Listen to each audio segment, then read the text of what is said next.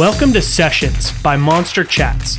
Sessions is a new kind of show for us where we ditch the script and instead dig into the real stories behind the people in our professional lives. How do we all come together in this world of entrepreneurship, sales, and unified communications? One session at a time. On today's episode, I'm going to be talking with Sunny Patel of Insurmi, which is a AI-based virtual assistant for insurance carriers called Violet. We're going to dig into his story and learn about the startup days of Insurmi and what they're doing today. Sunny, welcome to Monster Chats. How are you doing? Good. How about yourself? I'm doing great. Thanks for hopping on here. I'm really interested to find out what you guys are doing. Sounds like it's very disruptive in your space and uh, just learn about your story and, and where Insurmi started and kind of where you guys are today and, and where you're going. So let's jump right in and just tell me your story. Where'd you grow up and uh, how did you, you know, start your, this company?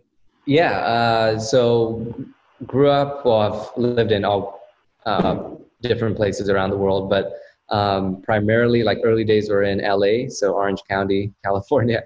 Um, and then when I was uh, 14 years old, moved to Zambia for two years. So I did high school there, 10th and 11th grade. Um, so in Southern Africa, and because uh, I have family that lives out there, and my uh, like essentially my mom's side of the family. So went out there for like a different experience. Uh, it was a great time, and then moved back to the U.S. in um, after I graduated and uh, lived in St. Louis for a year, and then Phoenix the past eight years, coming up to eight years now. So um, kind of all over the place.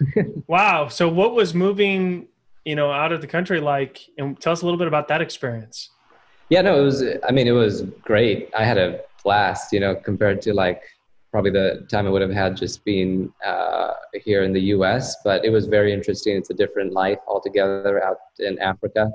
Um, gives you a different perspective on on life and the world. I think that was like the most impactful thing that I took from those two years. And also, since I was born, like we've been going back there like once a year um, because of my family. So um, it, you know, living there was great. It gives you like again a a broader, I think, just scope of the world and like what you think is possible. Yeah. Um, and I kind of just took that, and even like even today, I travel quite a bit. Or not like right now in the COVID nineteen world, but before, um, yeah. always just on the go, flying around, and um, just now and like lifelong traveler. So what are what are some of the biggest like learning lessons or like you know perspectives that you you know learned from from living there? Um, it, it just gives you like uh, it's hard to put into words, but it just gives you like a a different perspective of like your your problems you know what i mean like mm. every time you think like oh my god why any challenge that comes up now doesn't like i am able to mentally just blow past it because i know that um, it isn't so bad compared to other situations you know what i mean it gives you that uh, perspective and also it like i think my ability to relate with different types of people is because of you know the fact that I lived there and went to the international school that had like kids from Europe, Asia, Africa, America. So um, those are kind of like the I'd say like the most impactful things. Okay, so tell us, you know, how was it like transitioning back into living back in the U.S. and was there any challenges around that for you? Uh, I mean, n- not really any challenges. Like I used like everything I learned there to my advantage, I think. So it was, I felt like I came back with a, a leg up, if you will. But um, the transition was was good. Like my parents uh, were still living here, so kind of came back and uh, went to ASU for college and got my degree in entrepreneurship. So that's kind of where um, the Insurmi story kind of began. Was uh, in my dorm room, uh, junior or like I guess senior uh, dorm room at ASU is where the advent adventure big. Uh, I think some of the best companies are born in dorm rooms, right? Or garages, apparently. Or garages, some, yeah. Someplace yeah. like really messy, I guess. But um, my first yeah, company started in my living room with my wife in our one bedroom apartment. So um, the way it's done, though, you know, like yeah, that's uh, the the hustle and like humble beginnings as well. Right, right. So, but tell me a little bit more about that time because you're going to college, you were working, and you saw an opportunity, and that's how you started Insurmi, right? Yeah. So uh, it's like freshman year, started working at an insurance agency just down the road from ASU. Um, did a whole variety of things at that agency. So like got a, a good in-depth view of how the agency model operated um, and kind of saw that it was just very outdated, right? Mm-hmm. And so, and it wasn't just like the agency that I was working at, but just a gen, like a broader problem in the insurance industry. Everything was being done like primarily through people, right? So if you wanted to sell a policy or buy a policy, you had to go through uh, a person. If you wanted to file a claim, you had to call a call center, and then somebody would pick up the phone. Um, so it was a it was like a lot of human capital in that overall like uh, business model, and I saw that that was you know in a digital world that needed to be reimagined. So I started to think about like, okay, well, how can we like sell a policy policy without um, a human being, right? So that's kind of where the conversational AI chatbot idea started. Um, and then since then, it's kind of grown into a whole variety of different use cases. So like, oh, can we use, you know, Violet for claims processing or Violet for customer service, um, or even some backend automation. Um, so talk to me. Yeah. So talk to me about the first piece, right? Like buying a policy, right? Because how complex is buying a policy? Like how many different variables are there in questions and scenarios of like getting the right policy for that particular person?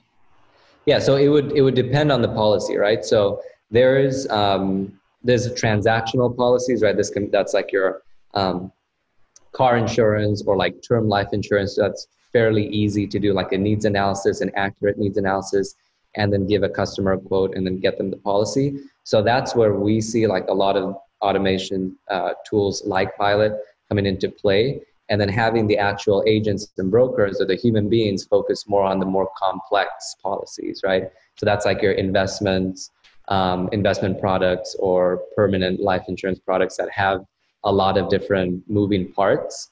Um, that i see like you know human beings focusing on more in the future because that's where we can get the most value out of people and then using like ai and automation for more of the trivial uh, tasks What's one? What's an example of like one of the most complex things that Violet can do? Um, like for example, it, it would be on the service side of things. So like actually make a change to someone's policy because she can integrate through APIs with the carrier's policy admin system. So if you're like, oh well, I just moved, you know, to whatever this new address is, um, she can actually connect in and make that change without any human intervention. Whereas traditionally, you have to go print out a form, send it in, go manually, you know, update it. Um, and so that I would say that's like one of the more complex, but also on the claim side. So really, just like walking and asking, uh, walking the customer through that claim and asking the relevant questions, collecting. She has photo and video upload capability as well, so you can like if you got into a car accident submit the pictures for that, uh, like the damage. Um, again, without having to go through a different portal and uh, a very, you know, fragmented process. Mm, okay, and and is and these um, is there certain things that are like more restricted that have to be done with the actual person that she can't do? Yeah, I mean, there's going to be like there's some legal um, hurdles that we still have to get around, right? So um, that cannot be automated by like a chatbot, essentially. Um, and then there's things that I think carriers or insurance companies are still not ready to trust a chatbot to fully do the whole thing, right? So yeah. we're bullish on that, right, in the future, but there's still going to be like uh, you know uh, and a claims adjuster still reviewing if if she made or collected all the right data and then mm-hmm. actually you know uh, placing that claim. So I think that's a part where we still have to build trust with the market to show that this type of technology does work accurately. Then I think, um, yeah, I think that the adoption of it overall will become much higher. Okay, and so tell me, um, like, what are some of the biggest success stories of uh, of Violet? Yeah, so we have done. Uh, we've worked with enterprise. So there's like, I can't really name the customer, unfortunately, but um, they essentially we've piloted Violet for um, sales, and we've been able to generate essentially prove out that customers that for this company they never did direct to consumer. Um, we were able to get customers off of Facebook and, and their website and actually have Violet walk them through the whole sales process and actually submit a full-blown application without any human intervention. So that it, like essentially does reduce the overall customer acquisition cost because there's no like agent involved and no um, need for that company to pay a commission. Um, and also just kind of unlocked a whole new world of possibilities for these companies to like acquire users on digital. So hmm. um, that's kind of the success that we've had with the solution so far that I can like kind of di- disclose. That's a challenge with enterprise, know. Sure. Yeah. Yeah. I get it. Um, all right. So, and you guys have been around for about four years now, a little over four years. Uh, coming up, yeah, a little over four years. I think four years and one month. But um, we initially, like the first year of it, was just we were a different model altogether. Um, we were a comparison site for life insurance, so just trying to prove out, like, oh, will somebody even buy a policy through a chatbot? And we kind of proved that through that model. But then we saw that um, the you know there was a whole green field available if we were to go kind of license out the core technology to existing insurance companies instead of trying to like compete against them mm. um, in a marketplace play. And have you guys raised any money on this journey or? Yeah so total outside capital is uh, we've raised 1.1 million of outside capital um, and then just funded the company through that plus uh, our revenue Got it. Okay. And all right. So tell me, like, what's in what's uh, what's in plan? You know, what are the plans for you guys? Like, what's next? Uh, so we're going to be making Violet available to agencies, right? So kind of going downstream now. So not just trying to target enterprise only. Mm-hmm. Uh, in the COVID like 19 era, it's kind of uh, difficult to like get these bigger projects off the ground with these bigger insurance companies. So we're seeing that we can, if we kind of move downstream and essentially give the same very valuable piece of technology to agency owners, then she can do wonders for them as well while we hmm. wait for kind of the world to get back to how it was and then um, work these more bigger, more complex enterprise deals. Mm, okay. Wow. That sounds exciting. Yeah, it's a lot of work. You know what I mean? Like it's, it's, especially when you're trying to like build a startup and you, you, we like kind of found that product market fit, but then COVID essentially displaced that, right? In, in, in mostly every company got kind of um, messed, messed up in how they approach their product market fit. So mm. we've had to kind of reimagine like who's that low hanging fruit, right? If you will. Yeah. Uh, and so that's like, yeah, it just makes the startup journey even more uh, challenging, but it's it's what it's to be expected, though. That's what it's all about, right? I mean, so, you yeah. never know what uh, what's going to happen, so you got to be flexible, uh, especially yeah. as a startup, you know, and and be able to make those sort of changes quickly. Um, but it yeah. sounds like you guys are, so that's that's good to hear. Before I let you go, tell people where they can find you, where they can find out more about Violet, and where did the name Violet come from? Yeah, so we did a like a bunch of naming exercises, and um, a lot of the other like more common names were already taken by other like digital assistants or software you know pieces of software. Um, but violet was not and it also matched like our company colors because we're like branded purple and violet themed. Um, and it was a name that nobody that we asked like there was only like one person that said oh i know a violet. Nobody knew a vi- like a violet in real life.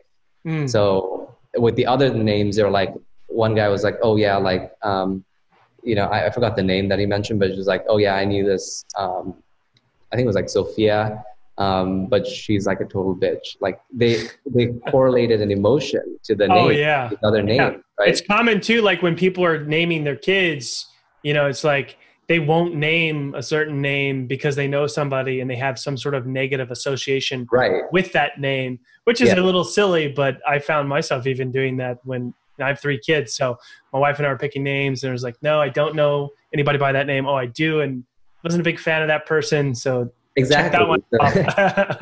was more like personal bias came into play, and um, but then like Violet was just something that was so unique and just fit. You know what I mean? Yeah. Um, and it we just ran with that. So we we took that that name and uh, uh, and it's worked even from like a branding standpoint. So now like before we were like conversational AI for enterprise and now it's just Violet by Insurmi and customers will say, oh, can Violet do this? Can she do that? So it's much more easier to like even yeah understand what the product is. They talk about Violet Violet as if she's like their best friend.